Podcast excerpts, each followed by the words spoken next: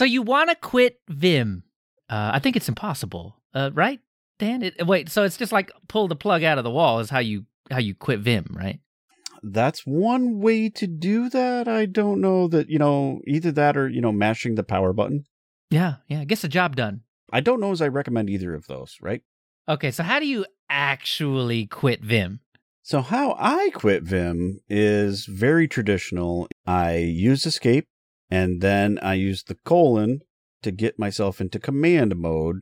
And then if I'm wanting to write my changes out to the file before I quit, I'll do a W and then Q and then Mhm. hit enter and that'll write the changes and then quit.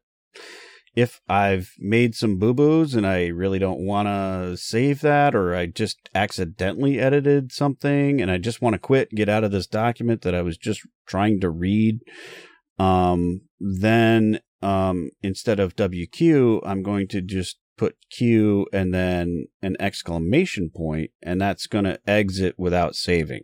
Yeah, no wonder no one can actually quit Vim. It's a five step process.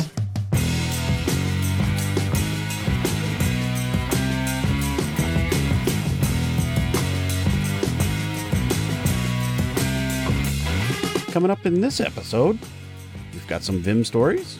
Uh, we've got the quick history of VI and Vim, a snappy Mozilla watch. Gnome can toggle too. And we take a sip of cider.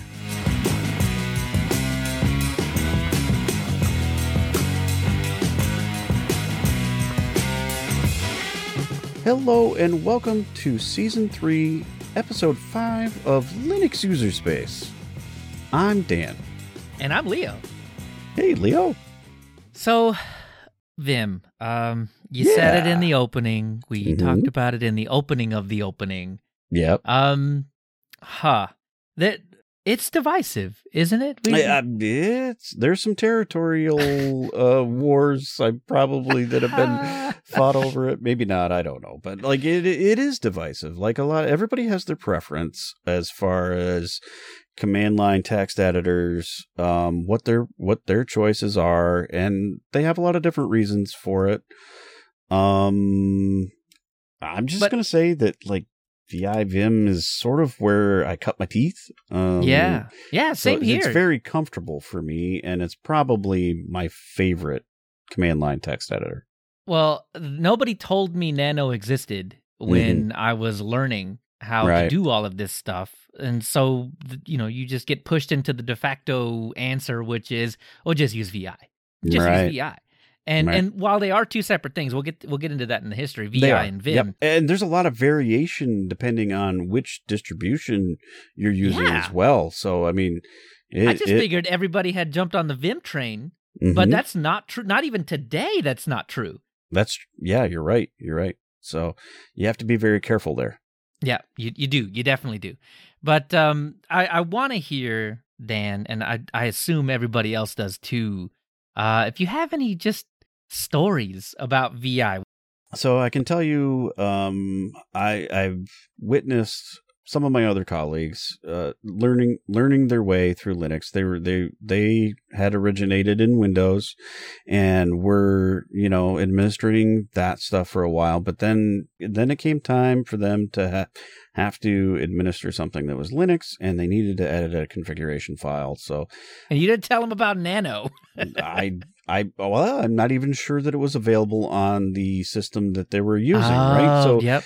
It was a while ago, and so we're looking maybe CentOS six, so RHEL 6 you Mhm. know that that time frame when when that was the popular thing, and very current. Um, so Nano not installed there by default, right? Mhm. or at least it wasn't then. And um, so VI was the thing to use because that's what came pre-installed. So they got themselves into VI, which we talked about exiting, and and, and that's a that's a confusion factor for a lot of people because it does not tell you when you get in into the program what you what keystrokes you need to use to get out of it or save No. anything or any of that right you just have to know that that's that's like inherent somehow so he got himself into it and knew how to quit. Like that was he he got that down. However, it was a complicated thing and basically wanted to copy paste some stuff. Uh, and you know, yanking and putting is not necessarily as straightforward as you'd like that either, especially when you mean you don't just highlight it with the mouse and right click and hit copy or cut and Not quite, huh? Not not always. No. So you got to get into insert mode or add mode or whatever you want to call that. Like, um, where you're actually putting the text in, and I don't know. So he he he struggled a bit, but he knows it now. Learned learned a lot in those first few moments where it's like, why isn't this more straightforward? Very angrily, like, ah, if I do this in Notepad, I got this down, but not in VI. yeah, you didn't give him the the normal answer of, well, you should have checked the man page before you even started. No, I'm nicer than that. But like, yeah, it just it wasn't as intuitive as he'd hoped. And, and, and Yeah. I guess there are other editors that do give you some more feedback as far as keystrokes and whatnot and what's available. You know, I, I'm saying Nano, pick Nano. Uh, I know that one kind of well, so Yeah. It, it tells you down at the bottom of the screen. You know, And that, that's that's my favorite thing about Nano, and that's something I wish Vim would Mhm. adopt is just reminding you over here or It- over there or somewhere It- that these are the most common. Doesn't have to be all of them either. It could just be like the top ten. Yeah, well, or here's how to get into com- you know command mode so that you can type in help and get more Yeah. information. Right, right. That's there. It's just it's not there. Yeah, yeah. Well, yeah, yeah. We're coming from a time though that uh, we just didn't have enough like memory or space on the disk to put all that stuff in there, and then Yep. no one ever decided to do it after the fact. So, mm, but help exists, so you can do that, but you just have to know how to get to help in the first place. right, right, right. I'm I'm coming at it from uh so I I kind of kind of two pronged here. When I learned it, the memes are real. So Mhm. when when you see the meme, there's like, well, how do you quit? I mean, Yep. there is no indicator at all whenever you get into VI or Vim that there's any other way to quit. So you know, luckily for me, I I um I did have a GUI when first starting out. I didn't start out on Mm. the command line only or anything like that. So you know, worst case scenario, you just close a terminal and it's like, hey, something's still running. Are you sure? And you're like, yeah, close it. So I mean, for the longest time, uh, unless I was trying to save something, that's exactly how I did. I just closed it, played around a little bit, learned Mhm. a little bit, found out that there were two modes, More modes than that actually, but yeah, and then ended up googling the rest of my way through it. yeah. But I'm Yep. I'm I'm coming at it now from a mentor's standpoint, and the memes are still real. oh, very much because- so. It's um th- this is uh VI and Vim show up on certification exams on on a Oh, lot of them. Yeah, yeah, So- absolutely. It's not like you can't just not know them if you're if Mhm. you're trying to certify. So uh from a mentor's standpoint, it's the same exact thing.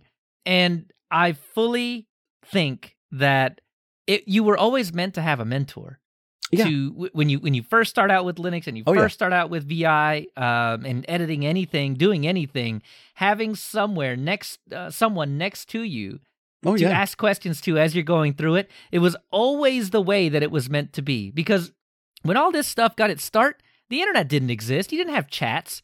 Mm-mm. I mean, at best, you could call someone on the phone, Or and you know, maybe you had a uh, actual hard manual that had some things in it or a book you know, right? a physical book. Um, I know, I know one of the ones that I actually, I actually referenced. So one of the ways I learned was, um, just enough Unix. I think was the name of the book.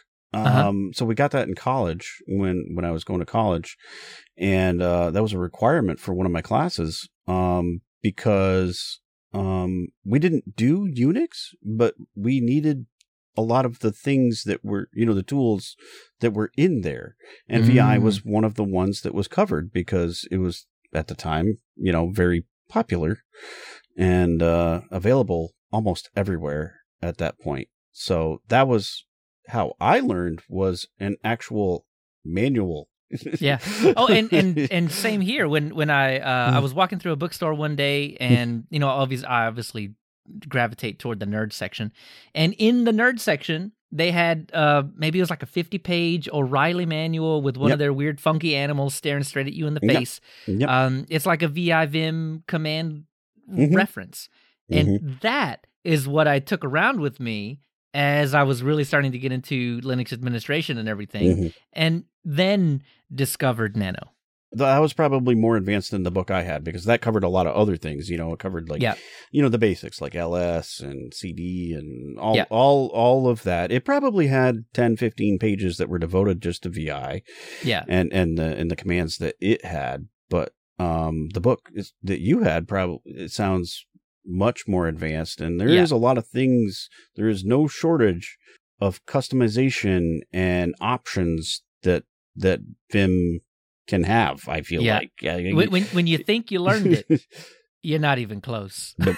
because now you can add, you know, very specific, special, different syntax highlighting and everything else. Yep. So you got to learn everything else that goes along with it. And you're you're mentioning books, so I have um, the Linux Unix uh, Mhm. system administration handbooks back here.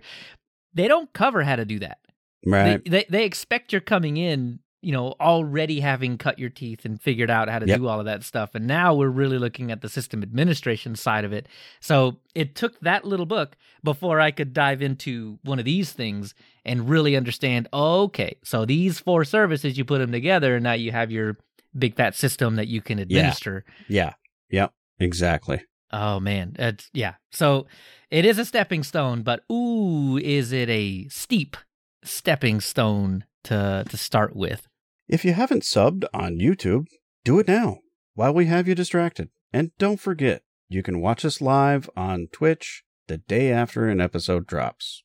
And if you like what we're doing in the show, please support us over on patreon.com slash Linux. We love our patrons and appreciate your support immensely.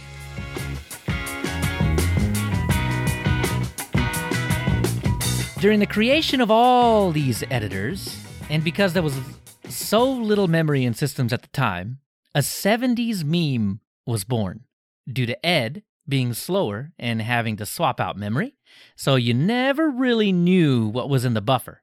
And in some cases, the system ended up throwing out entire chunks of the buffer, losing your work. And with the slowness of the systems, it was almost impossible to tell when that would happen. So the very real meme, real programmers use cat as their editor, was born. So picking up where we left off with Ed in the mid 70s, 1975, in autumn, George Coulouris, not satisfied with the state of Unix's raw mode terminal input, set to hacking together his own text editor to utilize more of the underlying features. This led to the development of the EM text editor, which excelled at showing the file as you're editing it on a monitor or a video display unit, as it was called at the time. Clearly, a shot at Ed's difficulty, EM stood for Editor for Mortals. In 1976, George met PhD student Bill Joy while visiting UC Berkeley. Bill was working on a context free parsing algorithm and a Pascal compiler at the time. But during all that, and after being forced to hack features into Ed, he tried George's EM. Bill convinced George to have a chat with systems support there at UC Berkeley to see if EM would be a viable solution for the department, but was shot down quickly after it was explained that the CPUs would just be overloaded by EM's overhead in raw mode. On the bright side, EM had two whole error messages coming from Ed. Even Ken Thompson himself blew it off, the author of Ed, as he didn't need to see the state of the file while editing. Bill also hacked together a temporary intermediary editor called EN that was a rewrite of Ed to include the features of EM. However, after George took a week long vacation on the East Coast, he returned to find that Bill had taken the existing EM code and tacked on quite a few features that would eventually become EX, or extended, which included the undo feature. In 1977, EX was rewritten to drop most of the legacy EM code, which cranked it up to version 1.1, and was released in the very first release of the Berkeley Software Distribution, or BSD, in 1978. It probably had nothing to do with the fact that Bill initially worked on, led, and created the first release of BSD. In 1979, EX 2.0 was released, but under a new name, VI. The name itself is derived from the word visual, of course, being the first two letters. It barely fit into the memory of the PDP 1170 that it was designed for. It was a behemoth in size by standard set in the late 70s, but now it's considered one of the lightest, most functional editors of all time. Also, around this time, Bill was working on another editor, BE or B, that used the Smalltalk editing menu, which had visual editing, a scroll bar, and thumb bar. One of the eight reported names for BE was Bill's editor. If the line in B was so long that it stretched off the screen, they just deleted it. Bill Joy continued leading development for VI until 1979, version 2.7. Later that year, in version 3.1, which was shipped with 3 BSD, it had exceeded the memory limits of the original PDP 11. Bill handed the reins over to Mary Ann Horton, but continued to contribute until 1980. In 1982, Bill left UC Berkeley to join Sun Microsystems, which led to its inclusion in AT&T's System 5 in January of 1983. This marked the departure of the shared code for VI. Independently, changes at UC Berkeley were also made, but the version number never exceeded 3.7. Over at AT&T and pretty much every other commercial Unix vendor like HP, IBM, and DEC, they kept their own version based on version 3.7, and quickly, one company's VI was incompatible with another's. In 1985, and because EN, EM, and VI were all derived from Unix's ED, distribution of the original source for all of them was forbidden. This gave Emacs some much needed sun eh, and the opportunity to flourish. Micro Emacs was widely available. In 1987, a limited VI clone, Stevie, the ST editor for VI enthusiasts, was born. It was a limited version of VI for the Atari ST that helped revitalize interest, written and released to the public by Tim Thompson. In 1988, Bram Moolenaar took the source for Stevie and ported it to the Amiga, which marked the first release of Vim, it was also known as the WQ text editor at the time. Most folks take the acronym to mean VI improved, but originally it stood for VI imitation. Mm. It took on the improved meaning later in 1993 around version 2. In 1990, a more faithful clone of VI was released by Steve Kirkendall that supported EX modes visual commands, arrow keys, long line display, and a ton more that was targeted for usage on Minix. It was called Elvis. In 1991, Vim sees its first public release at version 1.14. In 1992, when Lynn and William Jolitz needed a text editor unencumbered by the original VI source to add to their BSD ports for 386 processors, they had a choice of many, but chose Elvis. Slackware still ships with Elvis today. In between all the VI hubbub, Vim saw its first official release to the public with its own Vim license, which is compatible with the GPL. And with a license like that, you know it was ported to absolutely every single device that had a display and keyboard, including DOS, BOS, macOS, Windows NT 3.1, Android, iOS, and of course, Linux. In 1994, Keith Bostic, a major player in the development of BSD and specifically for the 4.4 BSD Lite release, wanted the traditional VI experience but without the thought of AT&T breathing down his neck for using it. So, using Elvis as a starting point, NVI was born, or New VI, as a bug for bug compatible VI clone. Even FreeBSD and NetBSD took on NVI eventually. NVI is a little different than its VI clone brethren in that it stores all edited text in a database. BSDs continue to use NVI today. In 1996, Vim 4 comes with a GUI. The mode can be accessed with the gvim or vim-g command. Fast forwarding a little bit to 2002, the original VI source code was released as open source. But prior to this, Gunnar Ritter was already illegally porting VI over to Linux and FreeBSD. His creation, traditional VI, still runs on many systems today and is now very legal and very cool. However, it never found its place in modern ecosystems.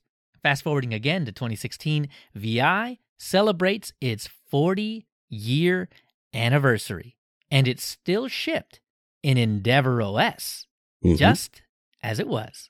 In 2020, Fedora switches from Vim to Nano for the default text editor in the Fedora 33 release. In 2021, Vim celebrates its 30 year anniversary. And in 2022, June 28th, Vim saw its latest release, 9.0. Now, that is the short and sweet history of Vim. We glossed over a lot once we hit the 2000s, but mostly everybody that was going to adopt Vim had already adopted Vim. Yep. And so it's more just a feature list year over Right. year at that point. Um, and yes, we did not cover a lot of, well, some of especially the newer Vim offshoots like Neo Vim, Oh yeah, that's very new though. I'll say, yeah. But there are plenty more topic shows to come over. Maybe the- we may know. hit on it again. Yeah, Yeah, it's hard to say. I feel like a lot of those ones that you didn't hear about just yet are coming. Yep, we got to save some for later. Yeah. So, Ubuntu, uh, funnily enough, Ubuntu Server ships Vim by Yep. default. Uh, sim, they they symlink that to VI. So, uh, so if you type in VI or Vim, it you get Vim no matter thing. what. Yeah, But this doesn't happen on the desktop. it does not. And actually, most of the Ubuntu desktop flavors, um, with the exception of one, don't ship Vim. Well, you have to enlighten me. Which which what is the exception? Okay, so maybe to- Lubuntu does ship Vim, uh, and I, I happen to know from some of the maintainers there that that's their choice, um, you know, their preference anyway. well, it's the Um, best one, right? Yeah, absolutely. No, oh, you stepped in it now. oh, there's a lot of flame going on there, I'm sure. Uh, you also found something on uh, Linux Mint, though, too.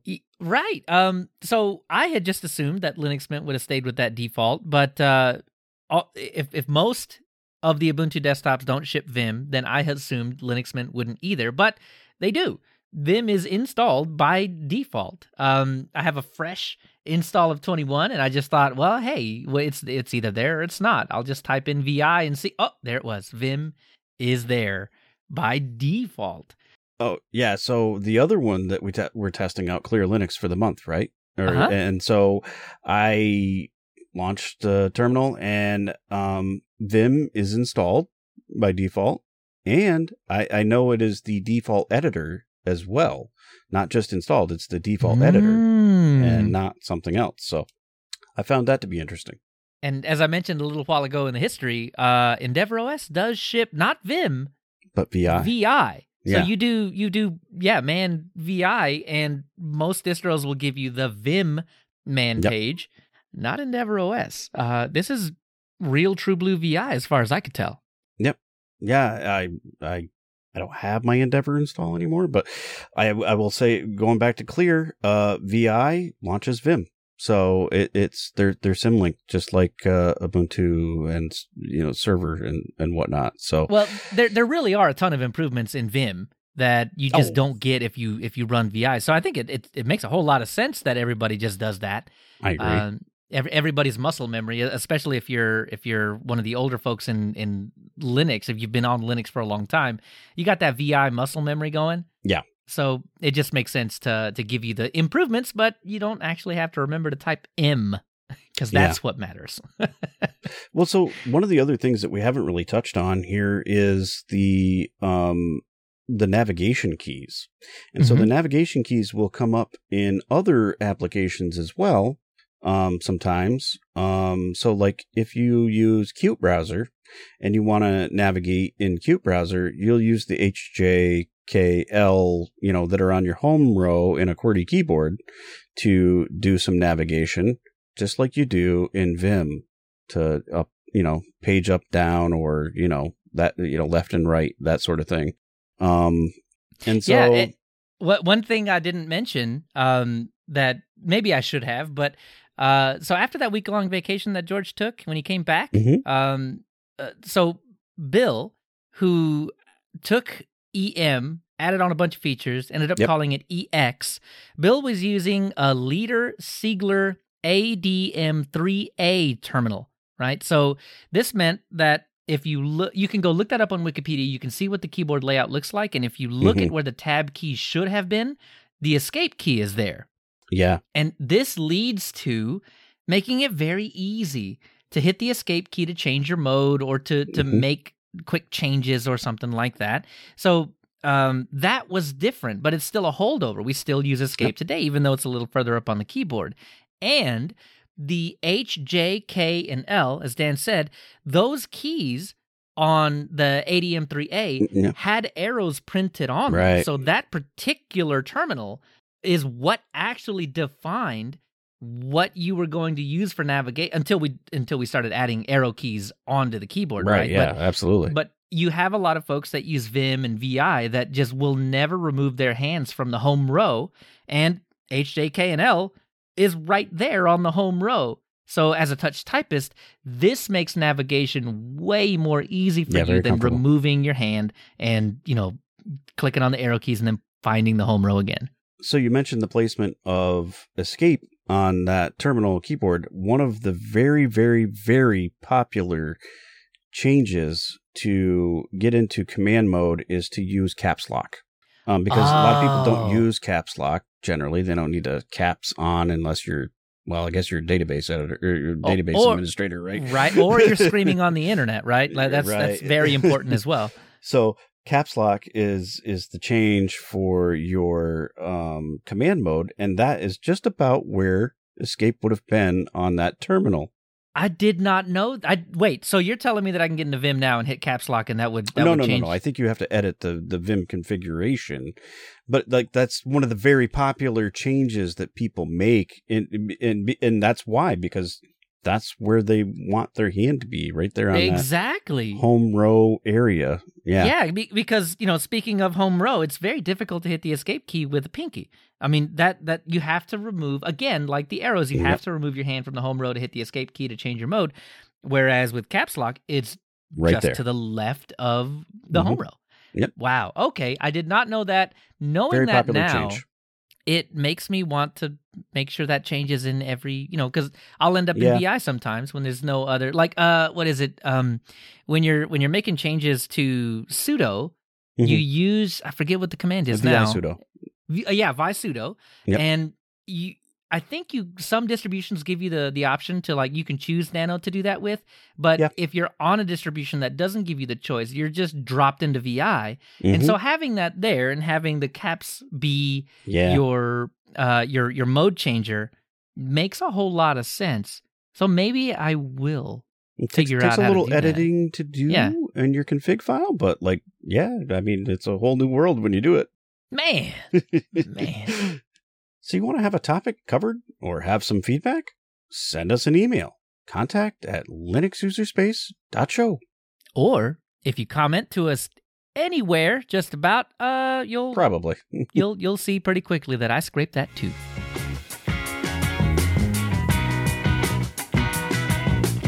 All right, one of our favorite segments, Mozilla Watch, Leo. It, it keeps we, coming back. They they just keep coming.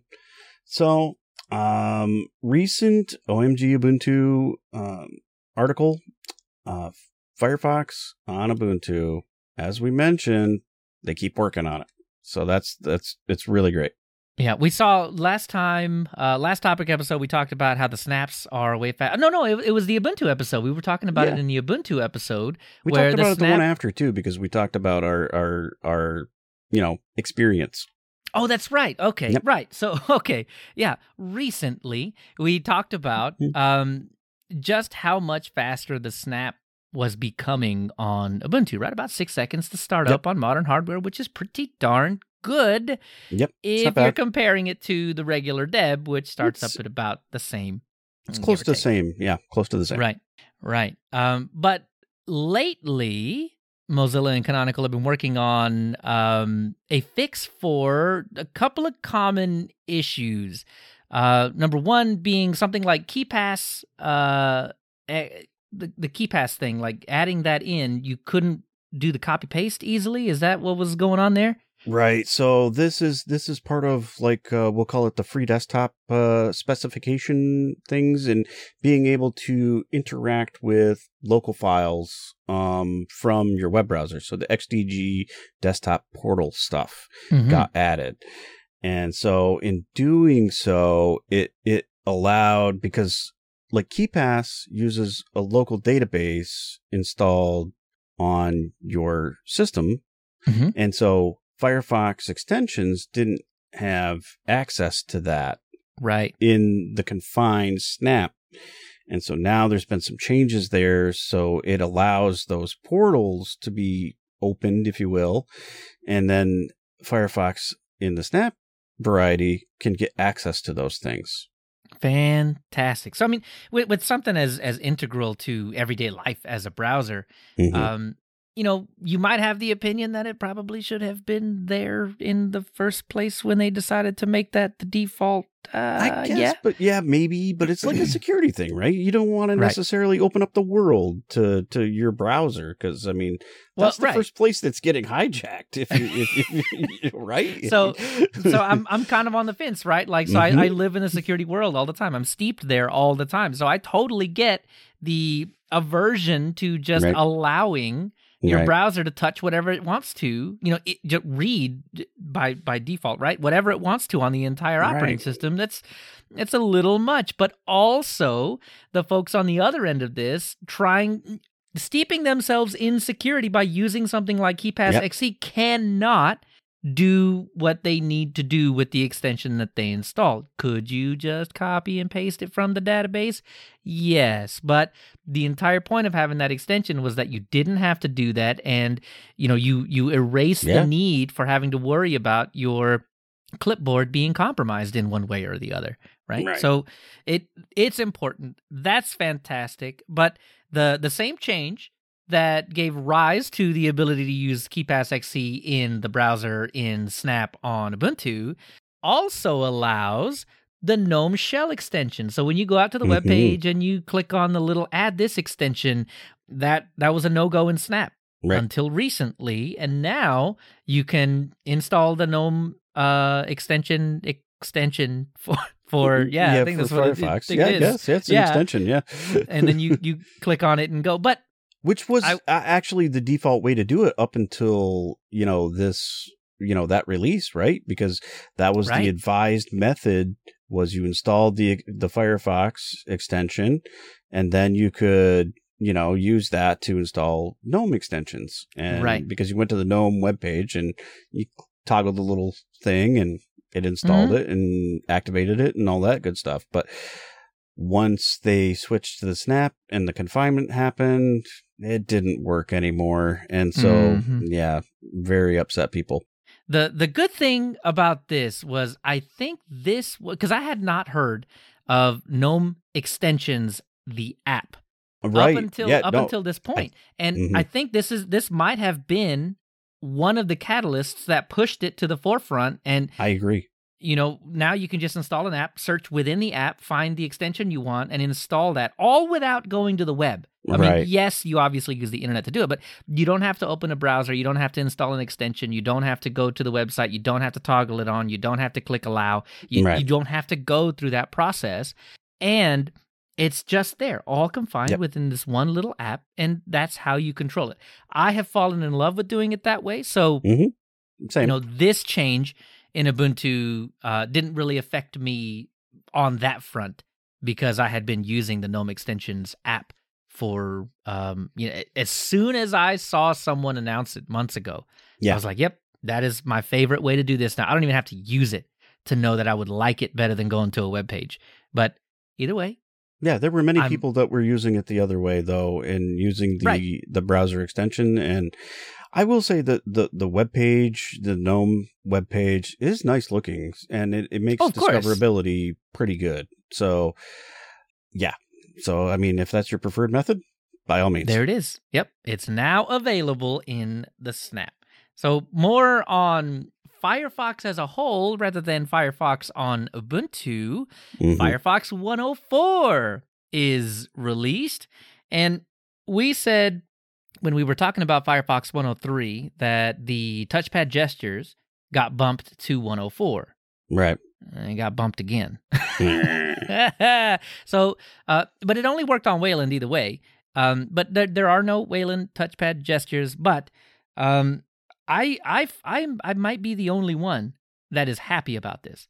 I, I don't like it. I do not like those touchpad gestures because I accidentally do it all the time Mm. on Mac at work oh, and because I, I have I have uh, a lot of the resources that I use span horizontally, hmm and I have to oh, for sure. know scroll horizontally, and Yep. the amount of times because I have to edit these things too, the amount of times I have accidentally gone forward or back in the browser while just trying to get to the next few columns, it is frustrating.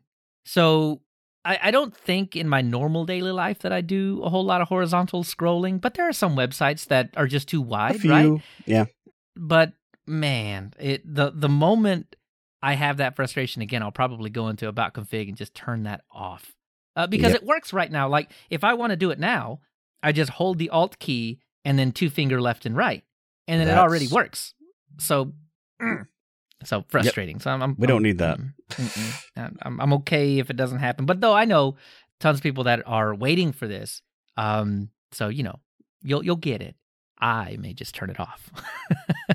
So one thing though that that is uh, a welcome improvement, I think, is the battery life. Right. Oh. So Firefox is in the background, or otherwise not in the focus. The tabs are throttled, which means less activity. So it also means less CPU usage, and Mhm. then thereby extending your battery life. Yes, I, I was I was talking about uh, battery life on the framework. I don't know Mhm. if that made it to the show or not. Now that I think about it, uh, but I was talking about that, telling saying that I get Mhm. about ten hours of battery life on the framework. You know, I'll take 10 and a half hours because when I'm when I'm doing anything on the laptop, the browser's always open. I'm, I'm Right. doing research, doing Yep. history, whatever it is. There's always a browser with like eight tabs open. Eh, So that forefront tab, yeah, at, at least. Yeah, but having having the entire browser Mhm. take a back seat whenever I, you know, swap workspaces or Yep. choose a different application is huge for battery life. Yep. That is fantastic. I'm so welcoming this change. It's not in Linux Mint yet. It was as a snap as we record this um available, Yes. but not quite in Linux Mint though, I imagine tomorrow Soon. sometime. Day or two. Yeah. yeah. Yeah. So I'm I'm excited for this. Uh, I'm I'm excited for more battery life. Oh, well, I always welcome that. Plus, even if it's not battery life, it's just less, you know, utilization of other system resources that you can do something else with. So that's good too. And for those of you with uh, streaming services, specifically Disney Plus, uh, you can now get subtitles. Yay! so yeah, so they've been improving these for a couple of couple of releases. You know, the right. subtitles and the picture in picture stuff. yeah, in the picture in picture thing, I forgot Yep. to mention that, but in the picture in picture thing, you do get the subtitles, which is a feature. The picture in picture is a feature unique to Firefox, I think. I don't know of any other browser that does pop out video. Um, not well. There are other ones that attempt it, I don't think any of them are as successful as Firefox. Firefox is probably the best one that I've used that has the picture-in-picture mode. I I love it. I, I absolutely It- it love works using great. it when I'm when I'm listening to music. Um, Mhm. I- I'll pop it out, put it down because I like the animations uh, Yep. that that a lot of channels on YouTube have. That Mhm. when you're just listening to music or something like that, and I like seeing that. And so when you pop it out, it's it's on top. Um, you know, just make sure you're not putting in front of something that it obscures. And Right. it's just a nice little video. It's nice. It's it's pretty nice. It is nice, and it does stay on top. So that's the other nice thing too. So it keeps its focus, even while you can work on other stuff in the background, which is, Keeps its focus. yes, just like us. the other thing is uh, a fix for freezing when moving one tab from one window to another window. Now, I don't think you've experienced this, Leo, and I can't Nope. say that I have either. So I didn't know it was a thing to begin with. Yeah. Well, in, in the bug report, uh, many many folks that were talking about that in the bug report were saying that it's totally random. Like there was no rhyme or reason between what tab it was, how many windows were open, when they moved it, none, none of it like that. But with bug reports like that, I don't know how they pinpointed what was I don't know how going wrong. fix it. Yeah, But Somehow they figured out how to do this. But yeah, again, like uh, like Dan said, neither of us really had it, this particular, and I do it all the time. Yeah, I, I- move them around all over. Yeah. I always have, especially during research, have two Firefox windows open, one on the left so I can write in Cody uh, or in HedgeDoc, and one on the right where I'm doing my research. And I move tabs back and forth all Mm-hmm. the time. yeah, it and I'll you know I do all sorts of crazy things. I'll pull them out of the the one and put it on another screen entirely. Yeah, and, and, right. and, and, like messing around with it all over the place. And and I've not experienced that. Don't know. But hey, someone out there is definitely going to have uh, a really good time at Mhm. 104. So that's good. No, uh, these sound like some very welcome improvements. So that's good to see. You can catch these and other great topics as they unfold on our subreddit or our news channel on Discord. linuxuserspace.show slash reddit and linuxuserspace.show slash discord. And we've got Telegram and Matrix as well, where we're a little more interactive, and uh, you can catch those at linuxuserspace.show slash Telegram and Matrix.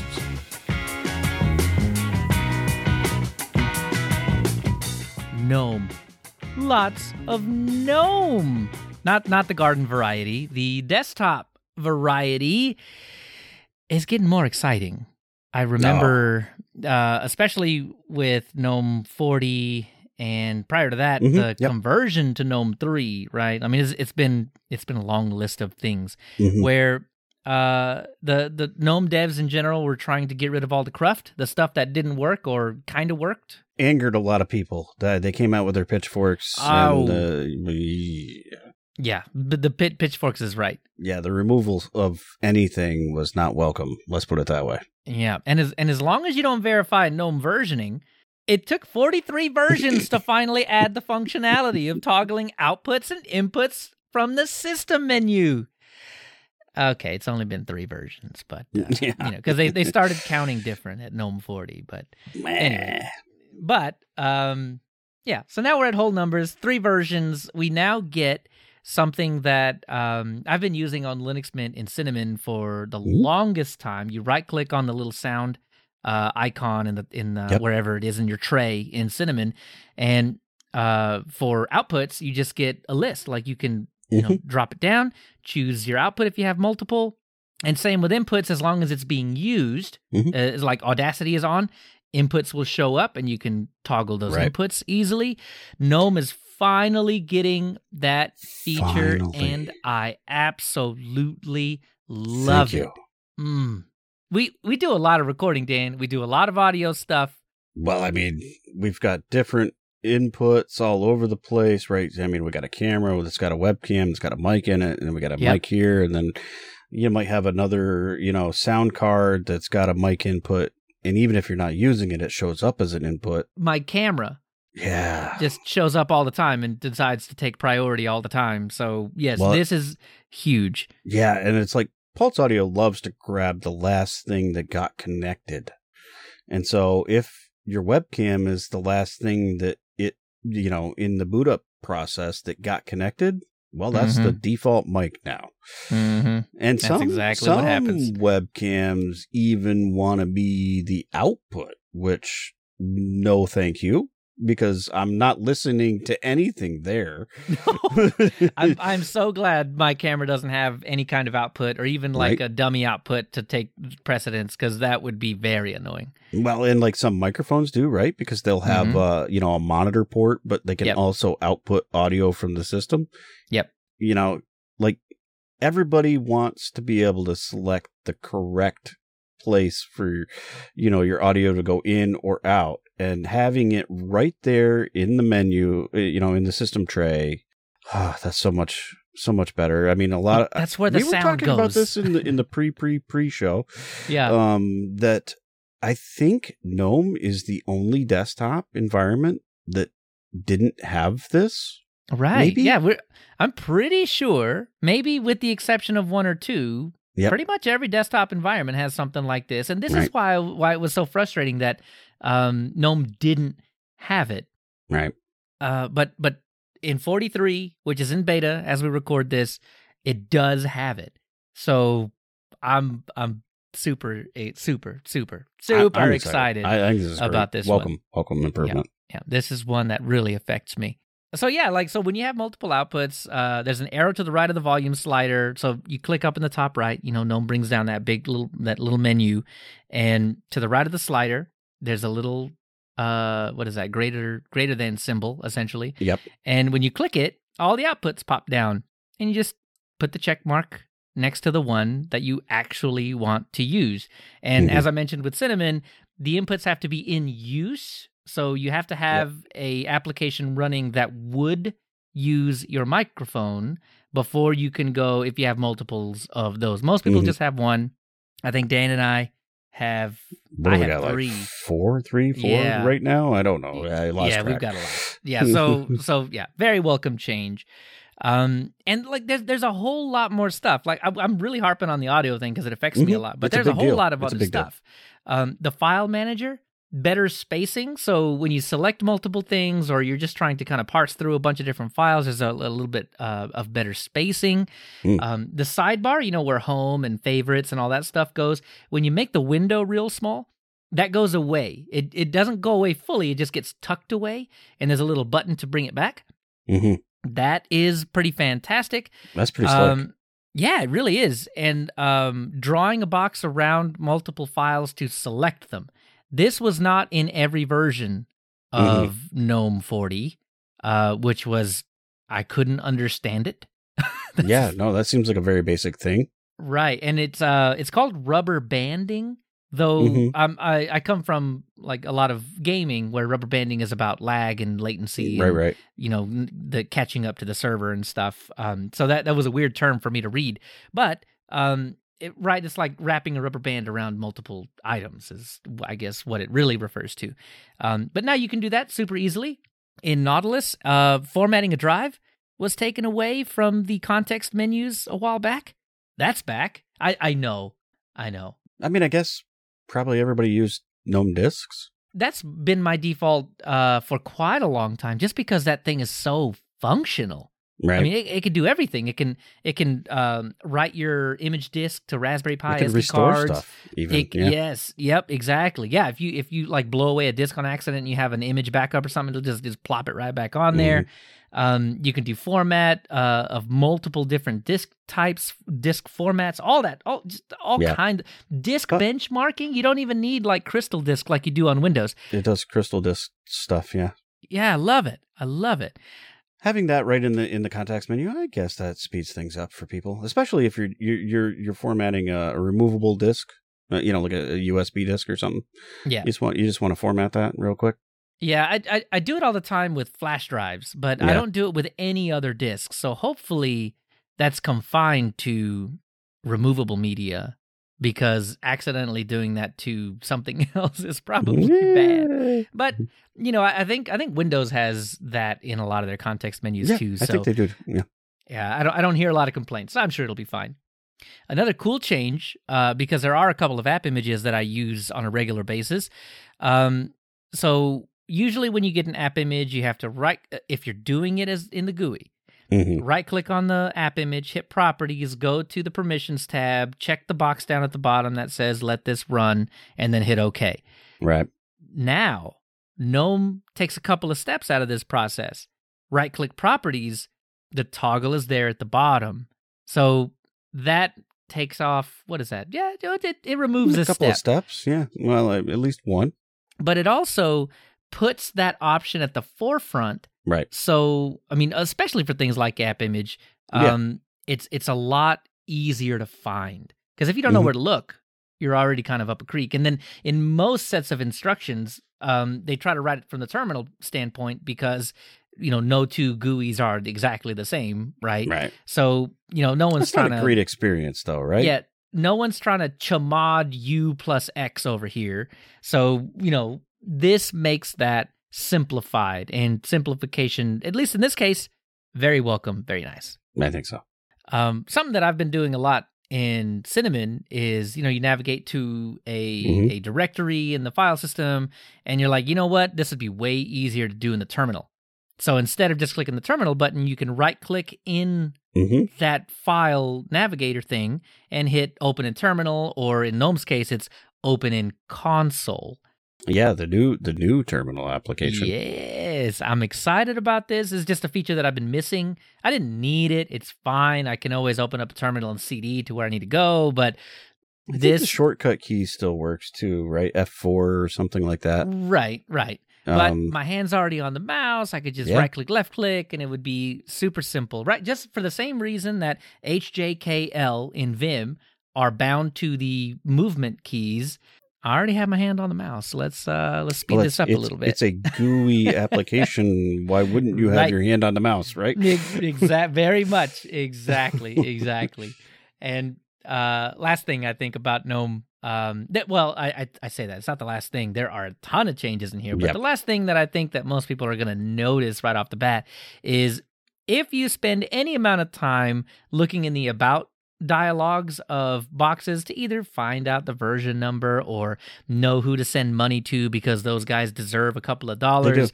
Whatever the reason you're going into the about dialog box it's now prettier. It's formatted Nice. better.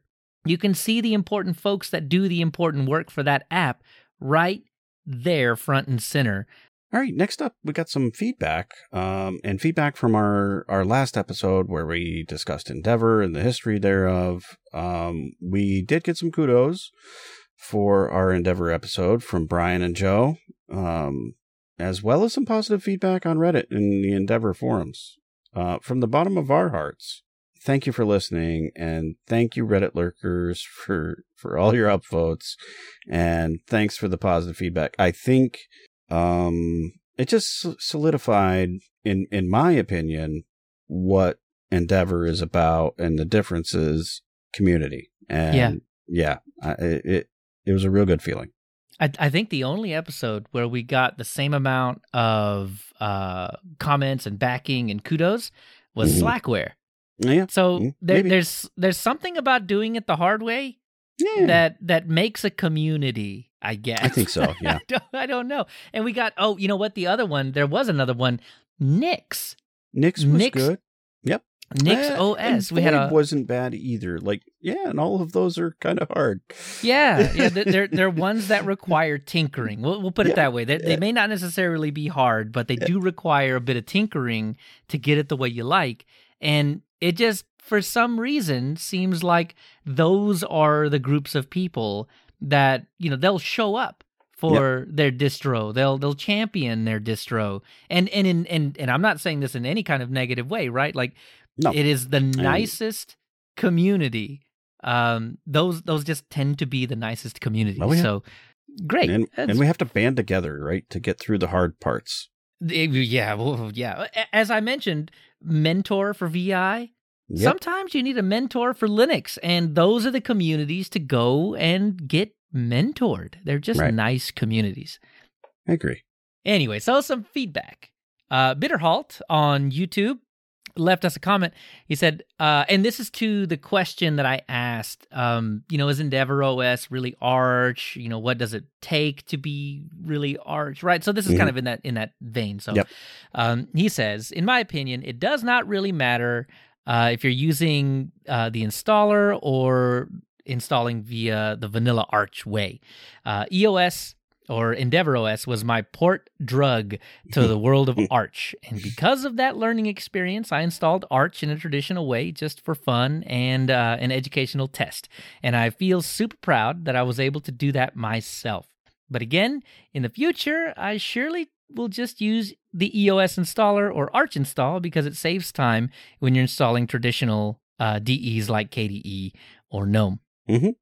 And, And I can appreciate that. yeah, and I, and I think at the end of our conversation about is it isn't it Arch, that's what we decided, right? It doesn't Yeah. matter.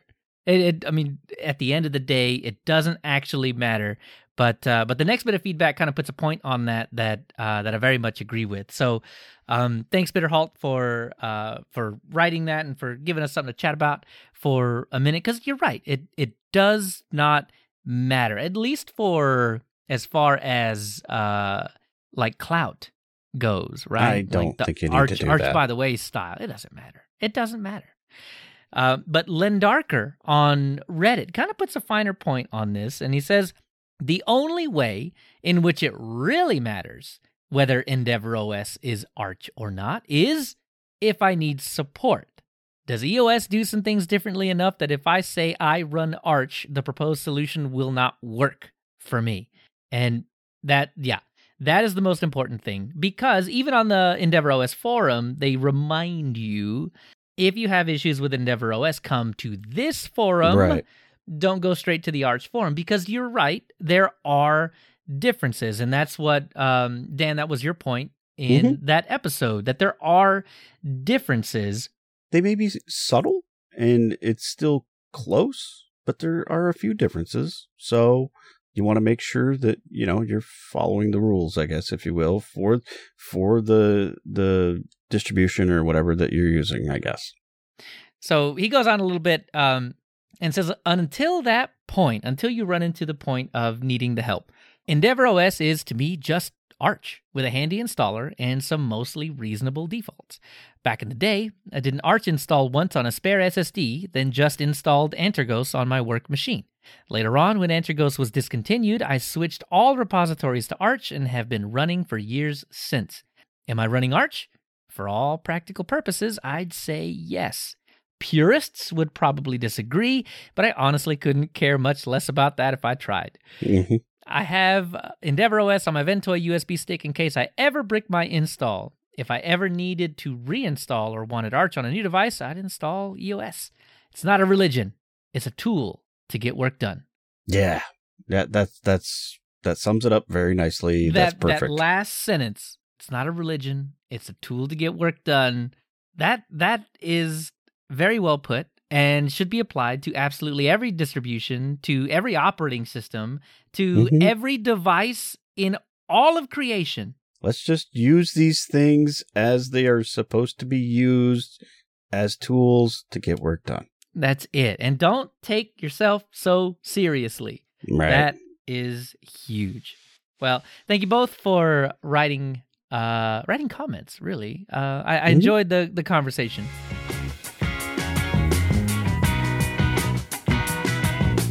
All right. First up on our focus sessions is the community Focus focus. Yeah. We're going to recommend uh, a YouTube channel, and that's DistroTube. So we talked about Vim in, earlier in the episode in the history. Um, I think one of the highlights that DistroTube has done is all the Vim videos that he's put out there. Yeah, I mean, he's done a lot of other videos. He's done a lot of videos. Yeah, yeah. And, I'm, I'm uh, sure we're in the four or five digits of videos by now. There are a lot.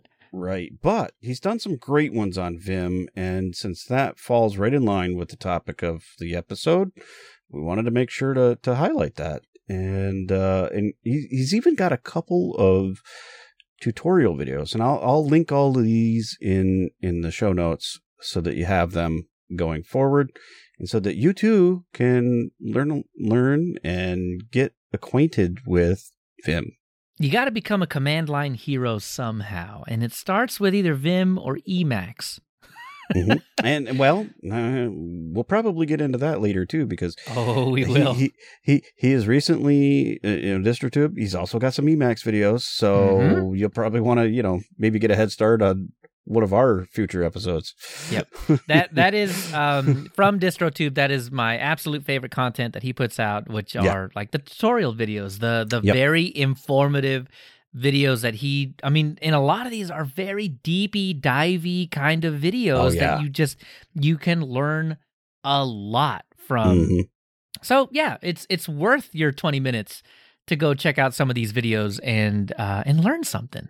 Yeah, and and when you get done with all of that, you'll you'll probably have made your Vim or your Emacs look very pretty, and uh, you'll you'll enjoy your time while you spend it there. Yeah, that's exactly what I was saying, right? You you thought you learned all of Vim. No, now it's time Mm. to customize it. So they have to learn a whole new set of everything Yep. to get it there. Second focus. They knew about first focus, but did they know about second focus? It's the app focus.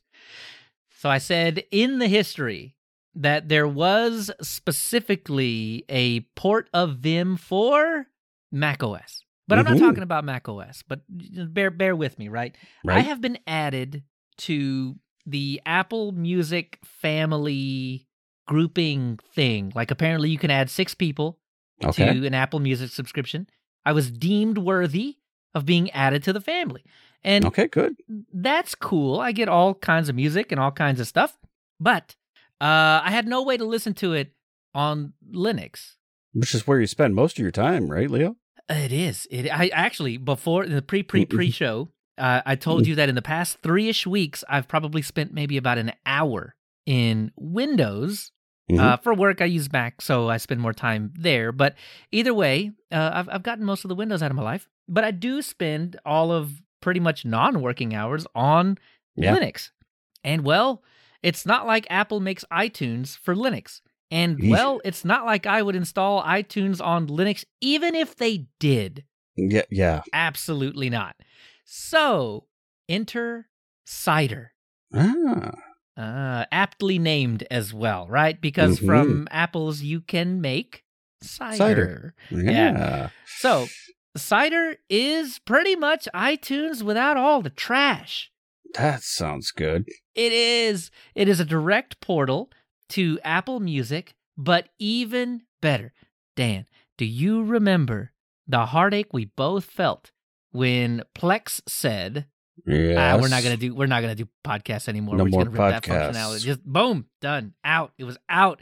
And it hurt because that's how I kept progress from Mm-hmm. application to application, from this to that, this device, that device. Everything knew where I left off. Maybe Yep, with like a 10 yep, second yep. weird little buffer thing. But Close. it remembered Yeah. now I, I said on that episode where we where we talked about that that I guess I'll just go back to Apple Podcasts and just you know doing it from one device and you Mhm. know making sure that I never do podcasts anywhere else. Not anymore. Not with Cider. Nice. Cider picks up this information. So all of my subscription, all of my played, all of my everything, it's just there. It's there, good to go. Any playlist I made, it's good to go in Linux.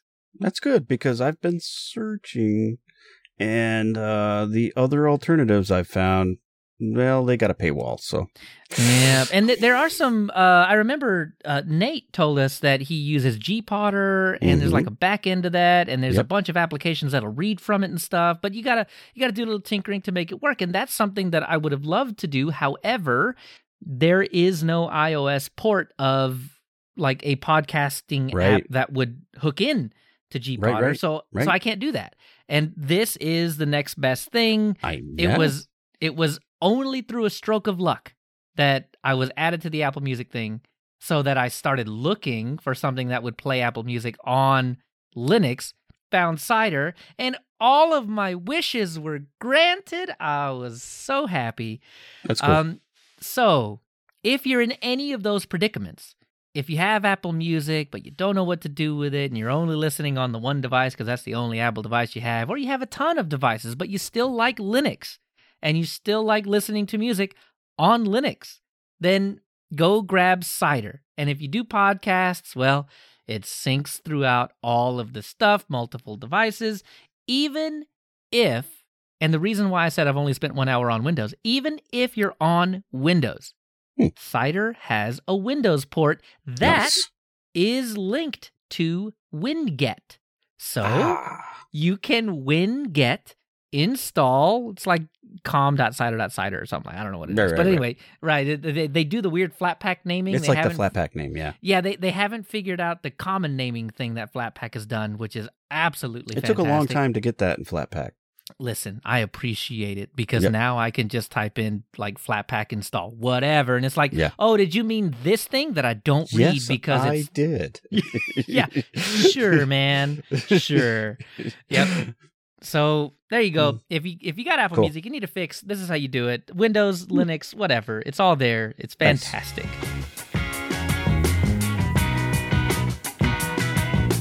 All right, that uh, brings us to next time.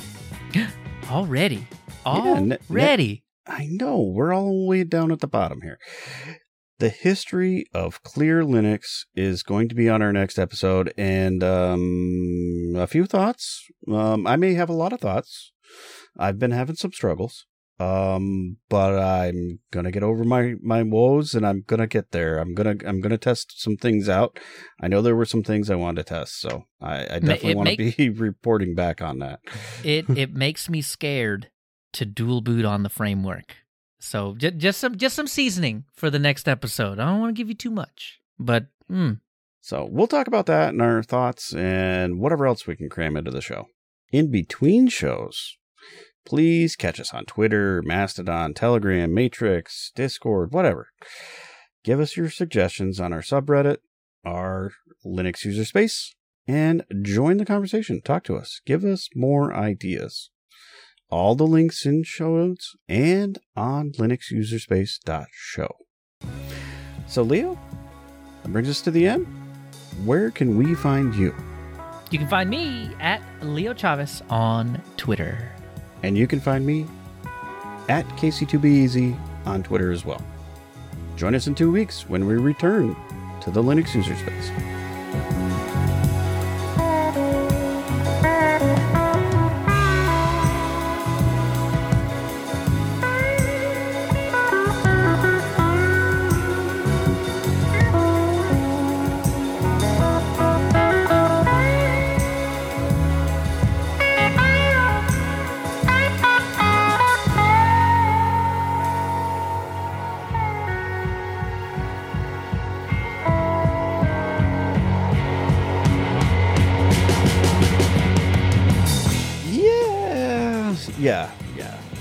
Unfortunately, there are some multiple steps, but there's some reasons for the multiple steps. So, I guess once you get that process um, down and you understand what's going on, it does sort of make sense.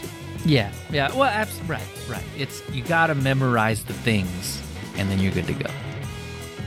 If you really want to get like crazy cutting edge, there actually are some shortcuts to just exiting as well.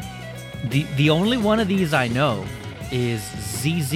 Yeah, the shift. Yeah, the ZZ that gets you out of there like on an instant. Right, right, right. But you but apparently you gotta have you gotta have a file name already declared. Mhm. Otherwise, it's like no file name. I can't do it. So Right. it, it, usually I, I remember only that one because I'm like, oh, got into Vim on accident. ZZ. Yep. No,